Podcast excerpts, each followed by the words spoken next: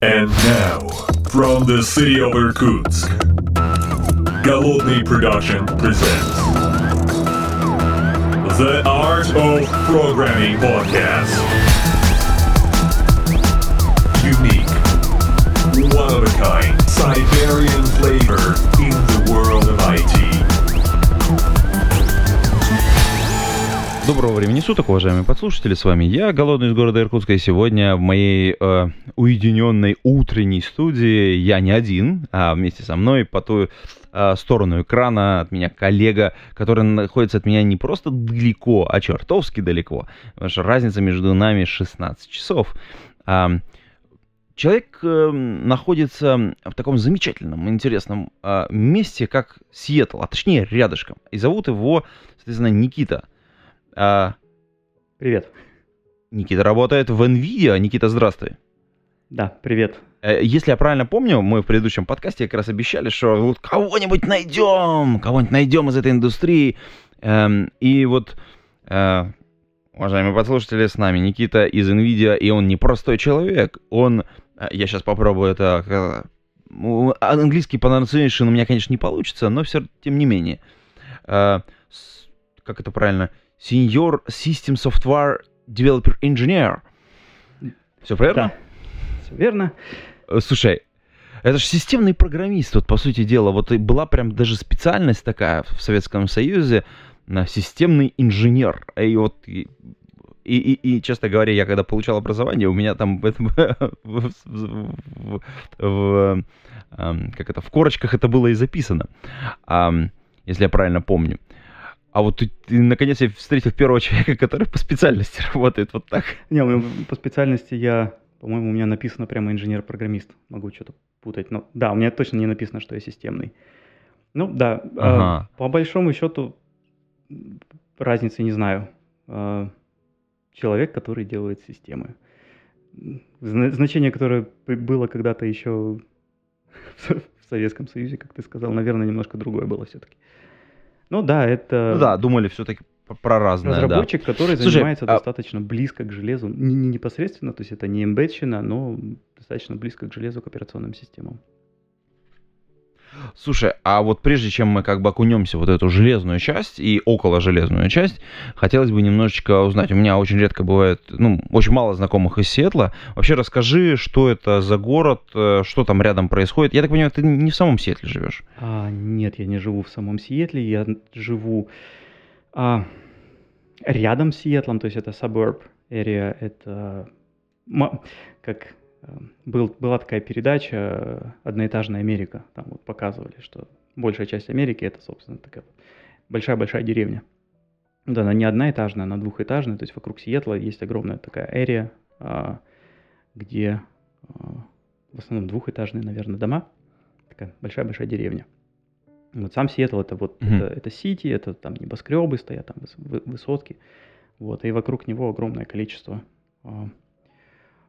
У нас это называется а, East Coast и West Coast, но это не не, East Coast, West Coast а, США, то есть это не Тихий океан, а Атлан- Атлантика. это- Это у нас есть озеро Вашингтон, и вот его West Coast это Сиэтл, и East Coast это вот все а, такие городки, это вот Белвью, Редмонд, где вот Microsoft ошивается, вот. Ага, а, Рентон, а, маленькие такие города, поселочного Ну, ты- типа. а насколько это комфорт, как, как- комфортно жить вот в этих э, небольших городках? А, смотря что для тебя комфорт. А, Если ты... Как, тут естественное разделение произошло. То есть тут много технологических компаний. Здесь Microsoft, здесь Google, здесь Facebook, здесь Amazon, штаб-квартиры. И а, в них работают либо много молодежи, либо уже не совсем молодежи с семьями. И разделение практически а, ну, гарантированно те, кто молодежь, предпочитает жить в Сиэтле, там тусняк, там развлечения, там зачастую не нужен свой собственный транспорт. А, и те, у кого есть семьи, предпочитают из Сиэтла уехать в suburb а, и жить там, потому что там удобнее жить с семьей, там удобнее с детьми, там а, как бы хуже с транспортом, тут до всего надо ехать на машине. То есть тут такое. Пешо, пешочком дойти до магазина у меня еще ни разу не получилось. У меня до ближайшего магазина километра два, наверное, надо пилить. И ближайшая автобусная остановка примерно там же. а, в паре километров. То есть Ага. хо- хо- хочешь за хлебушком, прыгаешь в машину и поехал. Но если ты живешь с детьми, гораздо лучше. То есть нету этой грязи го- городской. В Сиэтле достаточно... Не такая же, конечно, проблема, как в Сан-Франциско, но все равно достаточно большая проблема. Это бомжи. Там Мгм. не всегда бывает комфортно с детьми. Большая проблема с трафиком. Там каждый раз, когда приходится туда ехать, это, это боль. Там. Ну, с- с- с- сейчас... ну, понятно, во- риски, да, ри- риски да, такие сейчас во время пандемии ага. это, конечно, дороги пустые, можно сказать, но раньше это было прямо. Парковку не найти, потому что тут каждая парковка там на улице вдоль дороги, это едешь и очень э, усиленно всматриваешься в маленький знак, на котором написано где, когда, по каким дням, по, в какое время ты можешь остановиться, насколько. И вот пытаешься понять, можешь ты сегодня здесь встать сейчас или не можешь, или там до ближайшей публичной парковки там искать, куда бы приткнуться. Мгм. Вот.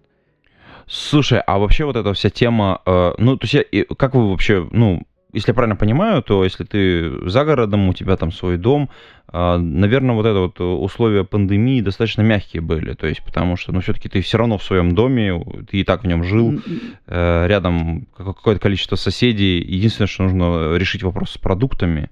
Да, ну нет, это, конечно, не, не, не проводить пандемию там в 60 квадратных метрах, да, там а, всей семьей еще с какими-нибудь, я не знаю, там бабушками.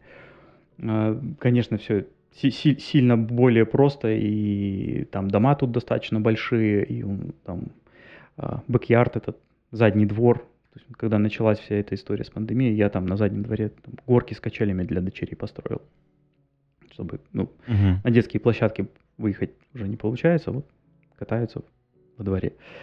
Да, это си- си- сильно проще, то есть когда у тебя есть а, больше пространства персонального, когда ты можешь там отойти куда-то, не находиться постоянно на маленьком пространстве, не видеть постоянно друг друга, все равно как-то отдых- отдыхаешь от, м, как от, от семьи или семья от тебя отдыхает, это пр- проще переносится, конечно. Мгм, мгм. Так, да, скучно, потому что никого не видишь, никуда, по сути, не ходишь, только там в магазин, в маске, там, в перчатках.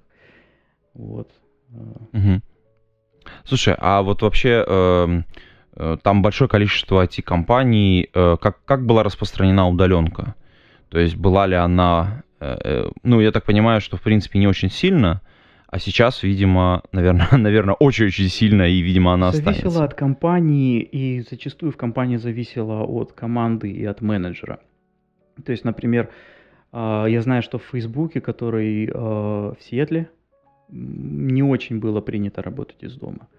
А в Microsoft зависело от, от менеджера, от компании. То есть я, будучи в Microsoft, ну, один-два раза в день, в неделю из дома работал.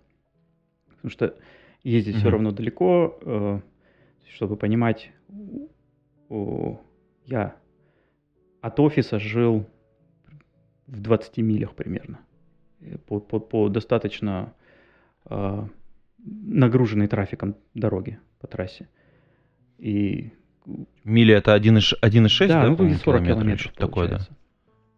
И э, то есть, ну, к 8 утра... Ну, час да, дороги, да, да, к короче. 8 утра я на, дорог- на работу не приезжал. Когда едешь, дорога пустая, когда не в час пик условно попадаешь, ну, там пол, полчаса, там 25 минут ехать.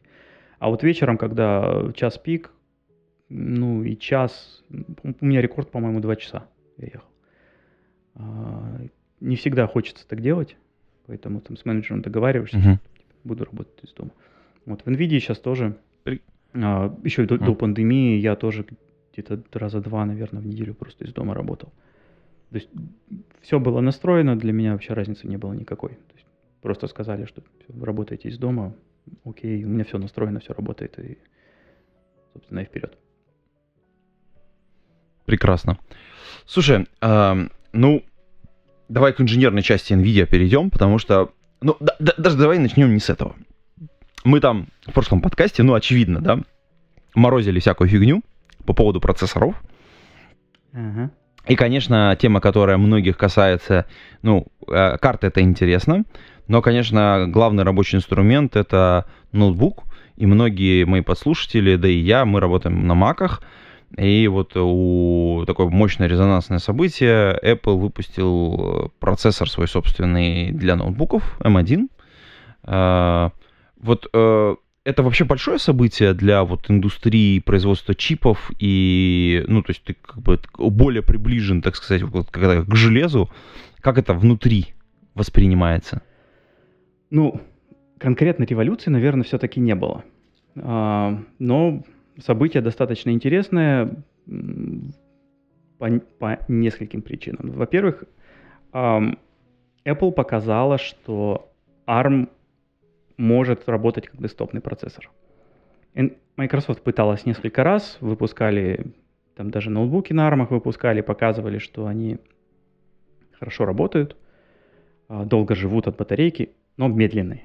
То есть а, я тут смотрел, а, есть такой Linux, это не который Торвальдс, а другой, он делает обзоры железа. Он сравнивал а, майкрософтовский ноутбук на армии и вот M1. И так получилось, что на M1 винда в, в виртуальной машине работала быстрее, показывала лучшие результаты, чем это же, этот же Windows на нативном виндовсовском лаптопе. Вот. То есть в этом плане это своего рода такое э, сняли, снятие замков, что ли, что показало, да, ARM можно использовать и можно использовать достаточно успешно. А, если бы Apple не сделала это с вау-эффектом в том плане, что они быстрые и они очень быстрые, и они, блин, очень быстрые процессоры сделали, а, наверное, такого бы не было. То есть, если бы они выпустили не такой мощный процессор, если бы он не показывал таких результатов э, и не оставлял там Intel далеко позади там в пыли, наверное, это не было бы так воспринято. А Apple сделали а,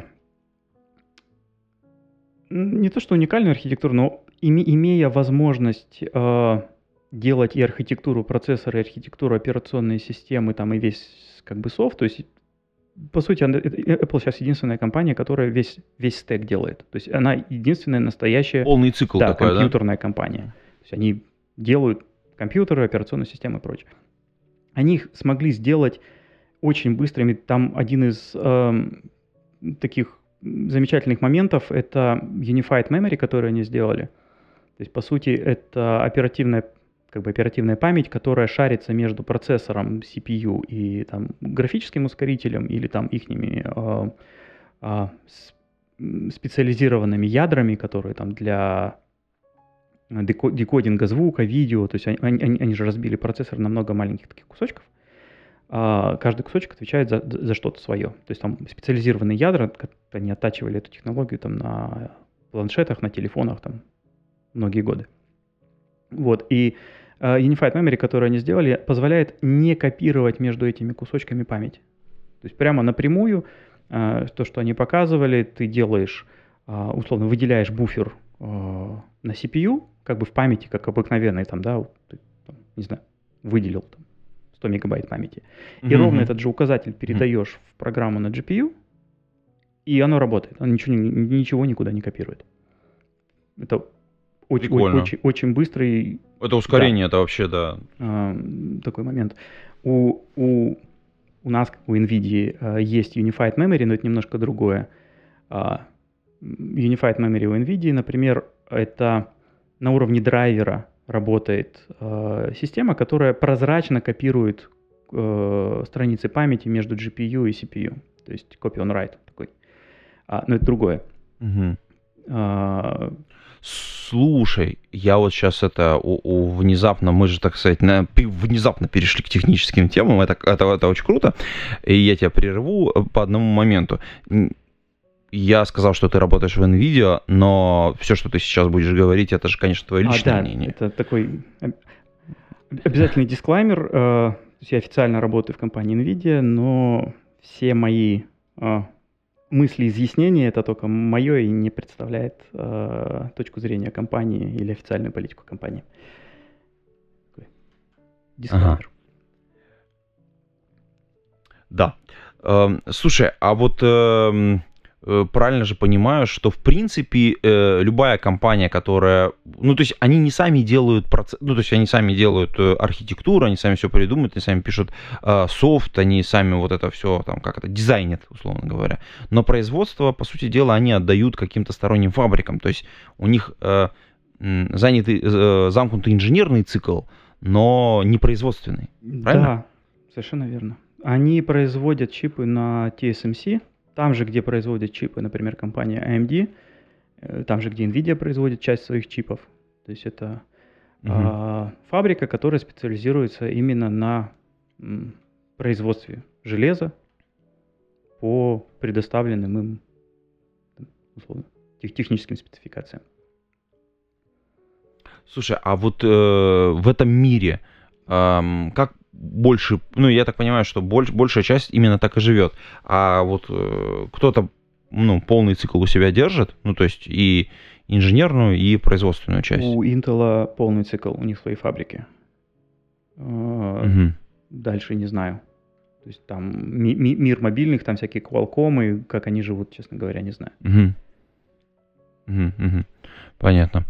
А, тогда, слушай, давай как бы тогда немножечко вернемся к Э, посылу э, мы немножечко громко в предыдущем подкасте э, и, может быть, и, и, и не совсем правильно сказали, что NVIDIA это монополист в, с точки зрения производства карт, видеокарт для тренировки искусственного интеллекта. Ну, вот там, как бы там, нужно везде жирные кавычки поставить, но, по сути дела, если я правильно понимаю, мы немножечко преувеличили, как бы, вот это, так сказать, как это, гипертрофированное такое заявление – ну, давай его разберем на, на составные части и посмотрим, что из этого правда, а что из этого неправда. Да, ну если я правильно помню а, заявление в предыдущем подкасте, это все-таки было не для тренировки искусственного интеллекта, а в принципе для машин-ленинга. А, и тут немножко есть а, тон, тонкая грань между этими двумя фразами. Нет, конечно, у NVIDIA есть конкуренты.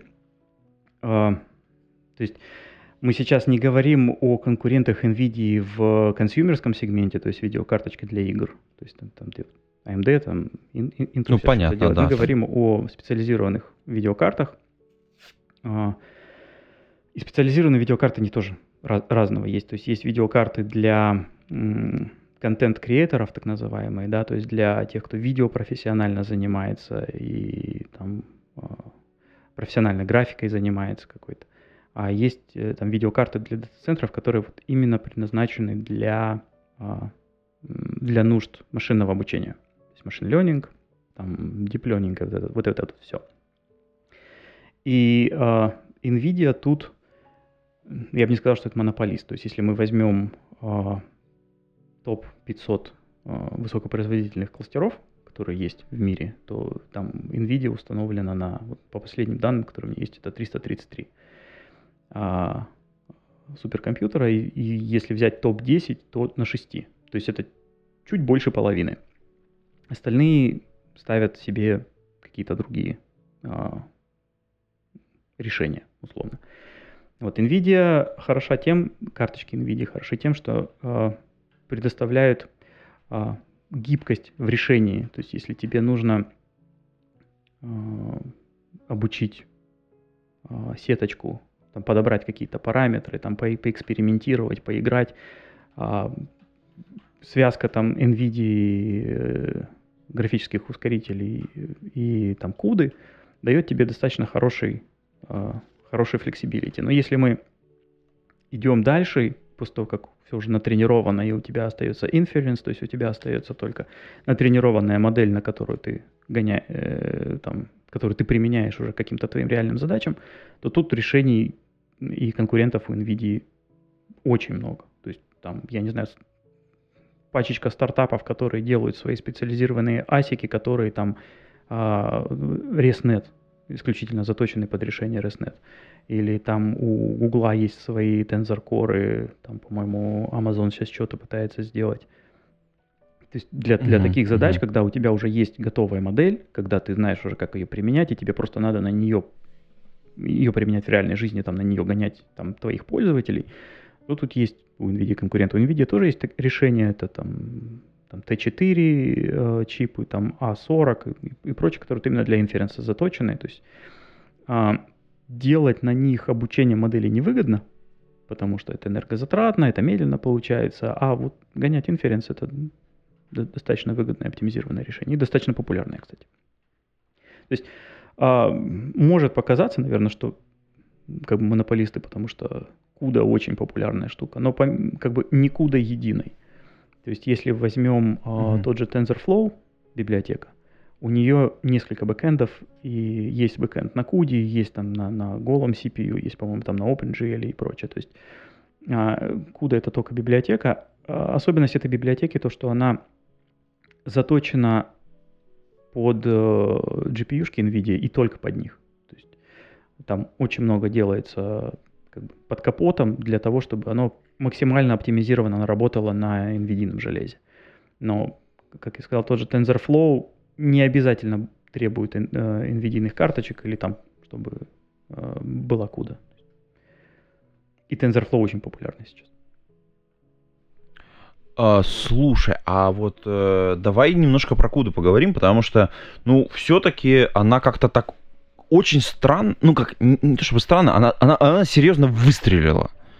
В какой-то вот момент, причем ее было не видно, не видно, не видно, а потом бац, и прям это что-то фейерверки, и все такие, куда, куда, куда, куда, надо писать на Куде, нужны библиотеки, нужно, ну, то есть, типа там, эм, ну, то есть, как-то это вот такой вот разрыв шаблона какой-то у всех произошел, и все как это, не знаю, э, вот, вот как ты можешь как это пояснить за, за эту тему? Как-то а- ответить за всех, да? А, А, да, да, ответить за всех, да. Ответить за всех, не знаю, получится или нет. Ну, смотри, а, CUDA вообще, она появилась в 2006 году, как вот, как библиотека.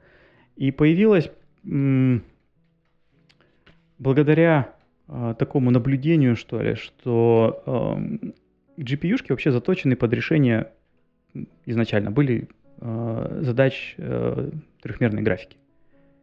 И для, в этих задачах основная, условно, как операция, которая нужна, это, это операции над матрицами и векторами. И GPU-шки были очень хорошо под них оптимизированы, и в какой-то момент пришло сознание, что а давайте сделаем как бы библиотеку, язык, что ли, которая позволит это использовать не только для графики, но еще там для, для математики, для высокопроизводительных вычислений. То есть, а, в- как бы, чтобы понимать, в то время ни о каком deep learning речи не шло. В то время машин learning это был классический машин learning, это всякие э, там, как по-русски, там boosted trees называется. А я тоже как-то быстро 300. Да, и- всякие- там дерев- Да, ди- когда- деревья, леса, решения и прочее. Да-да. А Deep Learning выстрелил, если я ничего не путаю, в 2012 году. Google показали свою а, Deep Learning систему. И вот с тех пор выстрелил Deep Learning, а он весь практически построен на, матри- на матричных операциях, на тензорах. А, так сложилось.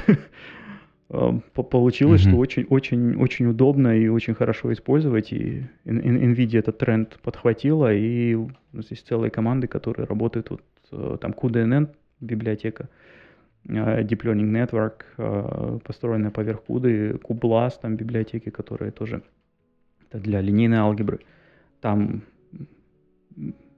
очень много математики, я ее не понимаю. То есть я, я- с ними кос- косвенно достаточно э, работаю, но там ме- мегамозги сидят, которые делают, э, соб- со- собственно, сами вычисления, оптимизации и прочее, потому что там помимо математических вычислений, помимо математических всяких там э, хитростей, есть еще момент, что куда оптимизируется под каждую архитектуру, под каждый, под каждый новый чип и прочее. И там очень, очень много подводных камней, очень, очень много нюансов в каждой архитектуре, которые а, требуют очень, очень, очень много а, ресурсов. Слушай, ну, по сути дела, вот эта универсальность и позволила стать вот таким, ну, не знаю, назовем это не то чтобы совсем стандартом, но все-таки очень значимым решением. Да, универсальность это, как, это, это один из, э, одно из основных преимуществ. То есть то, что ты можешь в любой момент поэкспериментировать, подкрутить, посмотреть, а, и тебе не нужно, тебе не нужно условно перепрограммировать матрицу FPGA, условно винтельные свои процессоры не надо делать там и прочее. И в, в то же время работает очень быстро, там в тысячи раз быстрее, чем это может сделать э, CPU обыкновенный. Потому что, опять же, mm-hmm. заточенные э, под операции определенного типа э, и работает гораздо быстрее. Да, ну, э, компании, у которых есть ресурсы, у которых есть возможности э, для своих нужд, вот, например, Google делают Tensor Cores, которые э, заточены, по сути, под, под их задачи, и они могут их затачивать. Но, насколько я помню, архитектура mm-hmm. конкретно Tensor Core, она не открытая. То есть у меня нет нету возможности там почитать условно документы, как оно там реально все работает внутри. Слушай, а вообще вот э, если мы вот говорим, ну и с одной стороны ты упомянул уже конкурентов, что вот, например, облака самостоятельно уже делают э, ну, облачные провайдеры, назовем это так, да, и у Гугла своя карта есть, э, уже третье, по-моему, поколение у них, да, э, специализированных карт для работы с э, машин-ленингом различным. И, соответственно, у Амазона вот что-то появляется, да, ну, то есть как бы понятно, что многие провайдеры пытаются оказывать подобные услуги, и, соответственно, если мы даже откроем просто э, страничку Куды, то мы там внизу в подвале увидим, что вот есть провайдеры, они поддерживаются, там, ну, в смысле, как бы есть какой-то список, понятно, что он не полный, что гораздо больше провайдеров это делает. А, а вообще, э, если правильно понимаю, есть некоторые проблемы работы, обработки э, в распределенных системах. То есть Понятно, что, опять же, это в облаке происходит, когда мы не совсем можем гарантировать, ну, такой, как это... Э, я, сейчас аккуратно скажу... Э, чистоту данных, ну, точнее, доступность, э, как это, э, мы же находимся в очень конкурентной среде, то есть вот э, запускаем сервер, э, на этом сервере может быть одновременно несколько клиентов, а карты, они достаточно дорогие сами по себе. И вообще, если я правильно понимаю, то э, сейчас э, как бы нужны специальные инструменты, которые позволяют работать в такой распределенной среде и, ну, классические задачи, когда ты один, когда у тебя свое собственное железо, э, оно у тебя стоит, условно говоря, в, в твоем собственном дата-центре, и ты полностью монопольно владеешь железом, у тебя все, в принципе, хорошо, все достаточно легко, прозрачно, а вот э, в облаках все-таки есть какая-то определенная специфика. Что вообще в этом мире происходит? Как ты можешь нам рассказать? Да, ну, а, давай уточню, наверное, э, о чем, о чем вопрос. А, вопрос о как это, а, расшаренных а, ресурсах. То есть, когда а, контент-сервис-провайдеры предоставляют свои машины, свои инстансы многим внешним пользователям, и как эти внешние пользователи друг от друга условно защищены, чтобы там случайно чужие данные там не прочитать или прочее. Да-да-да, вот эта вот тема волнует вот, на самом деле. Было как бы исторически классическое решение, э, достаточно дорогое и для пользователей, и для э, провайдеров. Когда ты в машину ставишь там э, 8-16 GPU-шек физических, угу. поднимаешь виртуальную машину и маунтишь там одну GPU-шку, условно, в эту виртуальную машину. И вперед. То есть у тебя э, у клиент получает изолированную железяку, очень дорогую, а, не всегда имеет возможность использовать ресурсы этой железяки по полной программе. То есть если там, например, посмотреть у, у кого? У Амазона а, точные цифры сейчас не скажу, стоимость, но на пару порядков, по-моему, разница в стоимости инстанса с GPU-шкой без была. Вот. Угу. А, э, со стороны NVIDIA, условно, это решается там на уровне драйвера, то есть у нас а, был, была уязвимость публично известная, а, вот выпускали к ней патч, когда так называемой а, сайд-атакой один пользователь мог, по-моему, снимать информацию о том, что отображается на экране у другого пользователя. Ага. Вот эту дырку такую прикрыли. А, ну, как бы в, в этом направлении тоже, э, то есть постоянно security аудиты идут и, и прочее, а, чтобы не, не дать возможности таких а, сайт-атак. Недавно мы выпустили, а, мы, это NVIDIA, выпустили вместе вот с видеокартами Ampere, которые, не которые игровые, которые там 3000 серия, а вот еще в мае, по-моему, прошлого года мы выпустили А100 Ampere и выпустили э, э, архитектура MIG, называется это Multi Instance GPU. А, то есть мы mm-hmm. позволяем взять одну GPU-шку, Ampere и, и выше, и логически разделить ее на несколько частей, э, там, до, до, до 8 частей условно, таким образом, что каждая из этих частей может быть представлена как отдельная GPU-шка, а, с, вот с, а, с одной восьмой условно ресурсов, которые есть на физической GPU, и такую можно смонтировать внутрь там, виртуальной машины. Там сделано как бы многое и специально для того, чтобы изолировать память между, между клиентами, то есть там физически память, физически разные банки памяти используются, чтобы не было такого, что ты а, один клиент имеет возможность прочитать память а, с той же видеокарты, но которая смонтирована для, для, для другого тенанта, для другого клиента. Это позволяет гораздо дешевле предоставлять а, ресурсы контент-провайдерам, потому что ты теперь можешь, в зависимости от нагрузки, то есть кусочек, кусочек просто да, такой отдать, будет. да, и его достаточно flexible можно э, балансировать, что ты там хочешь отдавать или что, что не хочешь отдавать. То есть у нас э, есть э, вот на, на, на GPU есть такая штука, там G, G, GPC, это такая вот физический кусочек GPU, в котором там внутри еще свои кусочки, потом внутри еще ядер, ядра, там SM ядра, там потоки и прочее. Ну, такая а, многослойный бутерброд. Вот одна такая GPC а, может представлять реально как бы один, один GPU вычислитель. Вот. Угу. Слушай, ну, на самом деле это большая, как это, э, большая тема, э, потому что как бы это должно очень серьезно удешевить, ну как это, дать возможность многим начать в более таком щадящем режиме пользоваться вот этой услугой. А мы понимаем, что более дешевая, с одной стороны, услуга и более массовая, она, естественно, повлечет за собой а, как это такой виток. Э, эти карты будет не купить, то есть потому что провайдеры будут за них драться. Ну, да. Ну, в смысле, э, это карты, это не, не консюмерский сегмент, то есть э, такой возможности нету там в 3000 серии RTX карт, например, да, которые тоже на Ампире построены. Это исключительно карты для дата-центров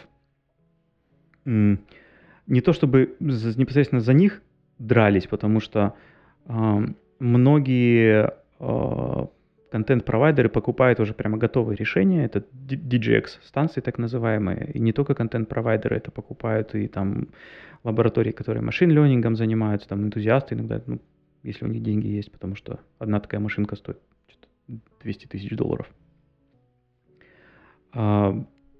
А, ну, это уже, это уже готовая машина с э, там, 8 GPU-шек в ней стоит. Диски стоят, все.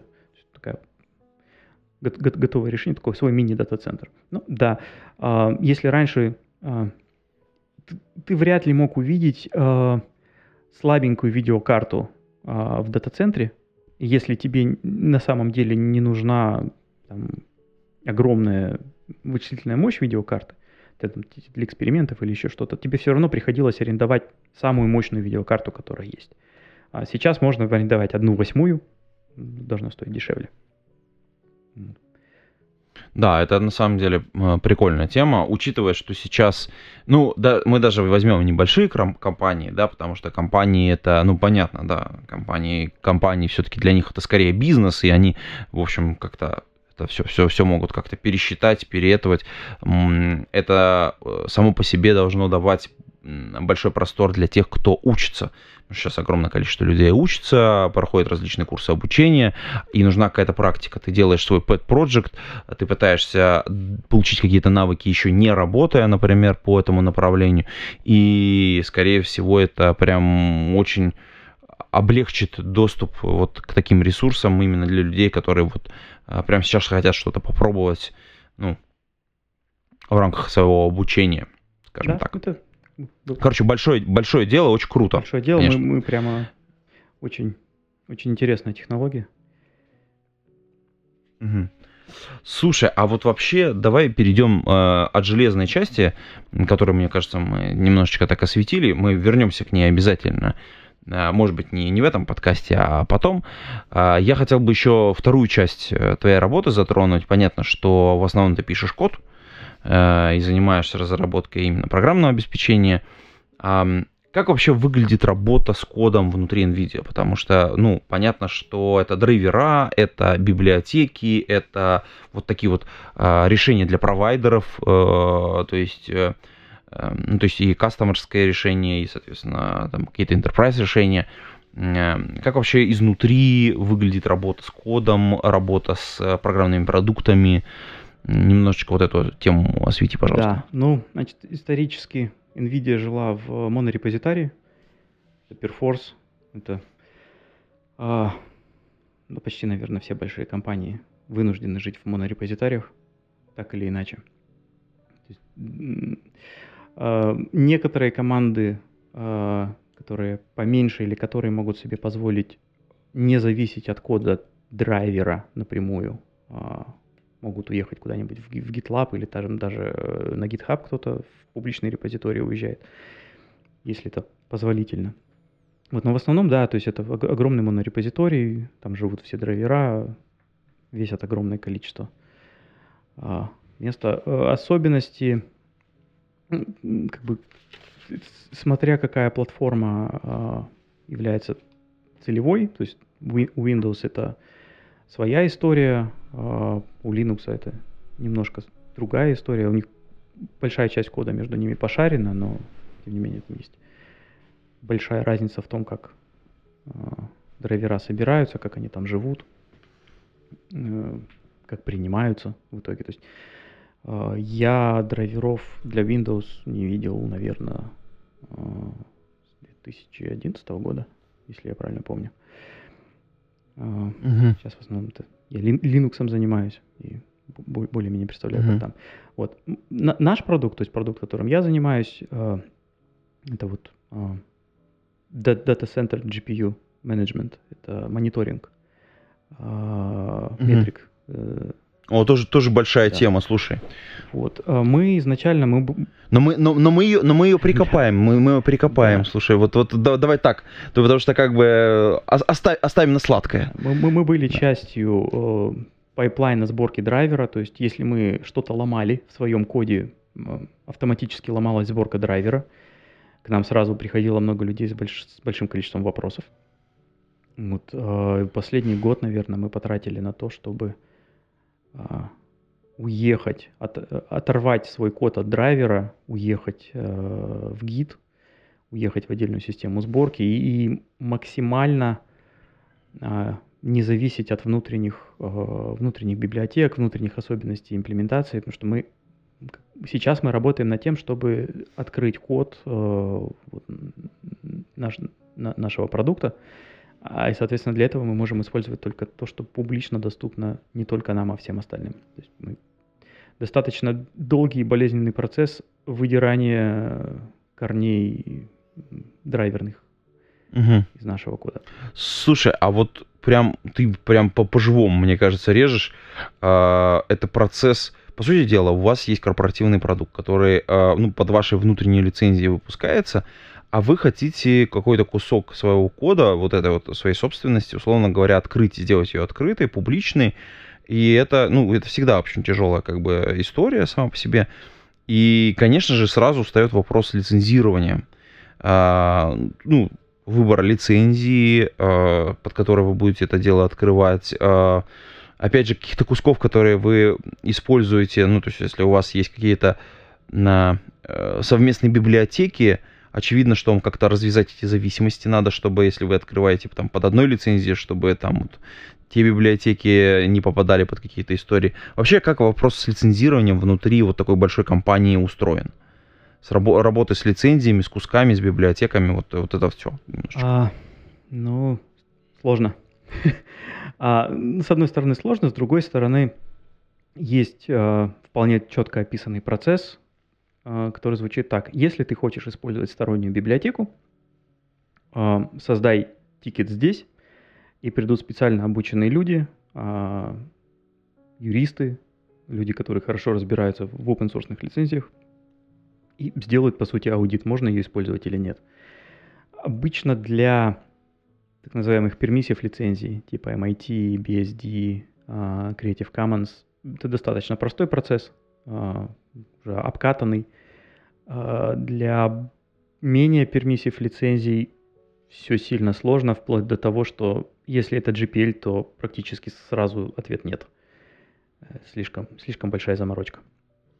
GP, GPL ну, она вирусная, там, в смысле, если ты используешь Она вирусная, да, да, такой poison, да, короче, GPL, да. То, то, то все должно быть под GPL, и это прямо... То есть, если мне нужно использовать какую-то стороннюю библиотеку, если я ищу какое-то решение там для своей проблемы, и там выбираю написать самому там, или у меня есть там а, выбор каких-то библиотек. Если это GPL, я туда даже смотреть не буду. Mm-hmm. Мы, отк... мы собираемся а... открывать, а, по крайней мере, пока планы были открыться под Apache Tool, но планы не окончательные, мы с юристами еще консультируемся по этому поводу как, как, mm-hmm. как это будет выглядеть, открытый продукт под Apache 2 с, с, с нашими пакетами, которые мы собираем, то есть как, как, как там все эти лицензии друг с другом будут совмещаться, это, это пока на стороне юристов. Они нам должны сказать, что мы можем сделать, что не можем, как это должно выглядеть. Слушай, это вообще как бы такая большая тема. То есть ты, с одной стороны, вроде как у тебя огромный мир библиотек, огромный мир зависимостей, и ты такой, типа, блин, я хочу вот эту библиотеку, а она может тянуть за собой другие библиотеки, и тебе вот нужно прям каскадирование этого всего сделать, и везде проверить, что нигде ну, ничто не пересекается там, да, не мешает. Я, я, я больше скажу, когда запрашиваешь, а, это даже не столько разрешение на использование библиотеки, сколько регистрация в специальном реестре а, open source библиотек. Что если в, в библиотеках а, найдены уязвимости, то security служба должна иметь возможность знать, кто использует эти библиотеки и какие конкретные версии. То есть э, версия библиотеки обновилась, идешь и получаешь разрешение на новую версию. Э, казалось бы, бессмысленное занятие, но я вот тут недавно конкретно этим занимался, обновлял э, информацию о наших э, сторонних библиотеках, и в, внезапно между версиями поменялась лицензия у одной из библиотек. Ого. Вот я тоже так, ого, и, и пошел все по новой. То есть бывает и такое. То есть была Слушай, а какая-то BSD, стала ага. там MIT или что-то такое. Но тем не менее лицензия поменялась, условия поменялись. А, причем угу. даже далеко ходить не надо. Google Protobuf а, между второй и третьей версией поменялись. А, а, ну да, это правда. Либо Vent, такая вот библиотека, у нее тоже менялась лицензия. Слушай, а вот с точки зрения языков, там же тоже как бы там, ну, то есть введение, внесение нового языка в разработку, по сути дела, оно же тоже чревато совсем. То есть всю эту э, бодягу со всеми библиотеками нужно вообще-то опять, опять же по кругу пройтись. То есть если мы говорим, например, вы пишете в основном там на плюсах, да, у вас там вот там скоп библиотек. Если вы, например, захотели на Go писать, и, соответственно, вы опять по кругу это да, все проходите. Да, совершенно верно. Угу. То есть язык а... и библиотека тут сильной роли не играют. То есть если это стороннее решение, то вперед. Вплоть до... А, это было не в NVIDIA. В NVIDIA я еще с таким не сталкивался, но а, я знаю, что в Microsoft было смешно, а, когда open source а, какую-то в нашу внутреннюю библиотеку, то есть ее выложили на, на GitHub под, под Microsoft аккаунтом, то есть официальный open source. Какая лицензия конкретно, не помню. Но как только мы это сделали, автоматически наше внутреннее использование этой же самой библиотеки попадает под те же правила open source. Со всеми раз- разрешениями. А, прикольно. С разрешениями на комиты, с разрешениями на мерджи и прочие веселые моменты были. Прикольно. Слушай, то есть это получается у тебя э, как бы внутренний процесс тоже Да, меняется, да. как только ты как бы вот туда попал. Слушай, блин. Черт. Черт. это, это немножко не... Это? Чуть-чуть немножко Ну, неудобненько. та- там не, чуть-чуть неудобненько, там бывает сильно неудобненько. То есть ам, большинство этих пермиссий лицензий а, что в себе несут? Ты должен предоставить информацию о лицензии вместе со своим продуктом, да, то есть это там third-party а, лицензии, там включаешь их просто в пакет, говоришь, вот мы используем такую библиотеку, такое, такая версия под такой лицензией, предоставляешь лицензию. Ну, текст лицензии не- очень не часто, всегда да, вот требуется, полный. некоторые лицензии прямо требуют текст лицензии, некоторые лицензии требуют, чтобы вну- в каждый файл она была вставлена, не суть.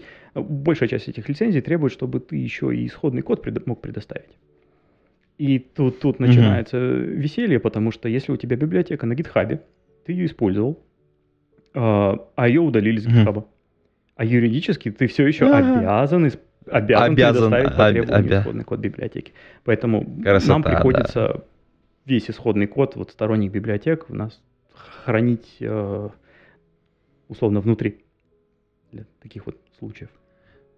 Это причем относится Слушай, но с другой- вот, э, э, ко всем докер, докер контейнерам, докер имиджам, которые публикуются официально, приходится то же самое делать, хранить полный исходный код, э, включая Linux, включая там все, что внутри докер контейнера попало.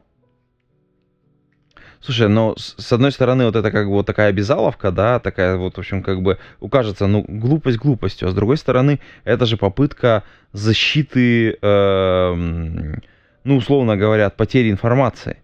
Ну, то есть, э, все, кто использует эту библиотеку, она, то есть, она просто так пропасть не может. То есть, этот исходный код где-то есть. Ну да, компании, То есть, компании, ну, которые получается. э, как это, следят за своей, э, за своей репутацией, компании, на которые постоянно смотрят огромное количество глаз, которые а, в любой момент хотят подать на тебя в суд за то, что ты чего-нибудь нарушил, да, вынуждены это делать и как бы согласно лицензии, которую они принимают.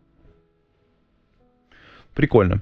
Это такой необычный мир лицензирования. Вообще, э, когда ты обычно там, знаешь, под проект какой-нибудь свой пилишь, ты вообще про это не задумываешься. У тебя просто нет в голове даже, что вот с этим так надо работать. Понятно, что когда ты находишься в разработке уже каких-то более серьезных продуктов, или ты в компании находишься, у тебя уже там и legal есть, и ты уже там немножко прям задумываешься об этом более-более точно.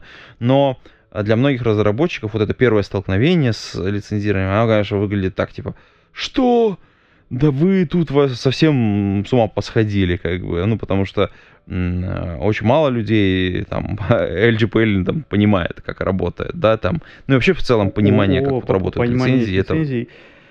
Э, насчет очень мало, это, это- это ты прямо в точку попал. Э, Я помню, у меня э, в Microsoft был как-то очень забавный момент. Э, Мы переезжали на гид, я делал внутреннюю презентацию, условно, как э, о переносе проекта на гид, как, как workflow будет построен и прочее. И мне один из менеджеров а, задал вопрос, на который я сначала даже не придумал, что ответить. Вопрос был примерно такой, что гид ведь распространяется под GPL лицензии, это значит, что мы весь наш исходный код, который поместим в гид, обязаны будем открыть. И я так, «А, что? Есть, Ну, как бы, это ж... Ну да, я, я, я понял, как это? Эм, для человека это как бы да, такие, как я бы, это- достаточно, у вот него- после этого уже достаточно часто видел, а, э, что у людей бывает, да- даже, даже вот которые там в, в- в IT работают, бывает непонимание того, что продукт под GPL-лицензией, а, можешь ли ты использовать сам продукт или а, его производные, или там библиотека под GPL, потому что ну, если так идти, компилятор GCC тоже под GPL-лицензией. Значит ли это, что весь код, который компилирует GPC, э, GCC, обязан быть под GPL-лицензией? Ну, странно, да? у некоторых людей это в голове Ну да. не, не сходится, эти две вещи. Мгм. Слушай, вообще, кстати, интересно. А вот э, тоже, тоже как бы немножко внутренней кухни. Давай, вот мы уже, в принципе, наг- наговорили уже, как это, на статью-то наговорили уже, конечно. Слушай, вот э, э, немножко внутренней кухни.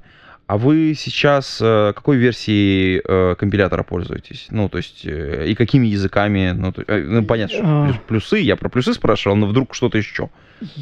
Так, за всю компанию не отвечу, потому что все используют немножко разные. То есть он, вот в монорепозитарии там много версий компилятора. И они там собраны буквально из исходников. И причина тому, как это, зоопарк поддерживаемых систем. То есть до совсем недавнего времени мы использовали GCC 4.1, чтобы, чтобы Ого. понимать, это 2002, по-моему, года.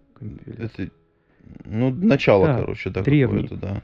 И проблема в том, что а, у нас есть клиенты, у которых до сих пор, например, стоит CentOS 5, и они хотят, чтобы у них это работало.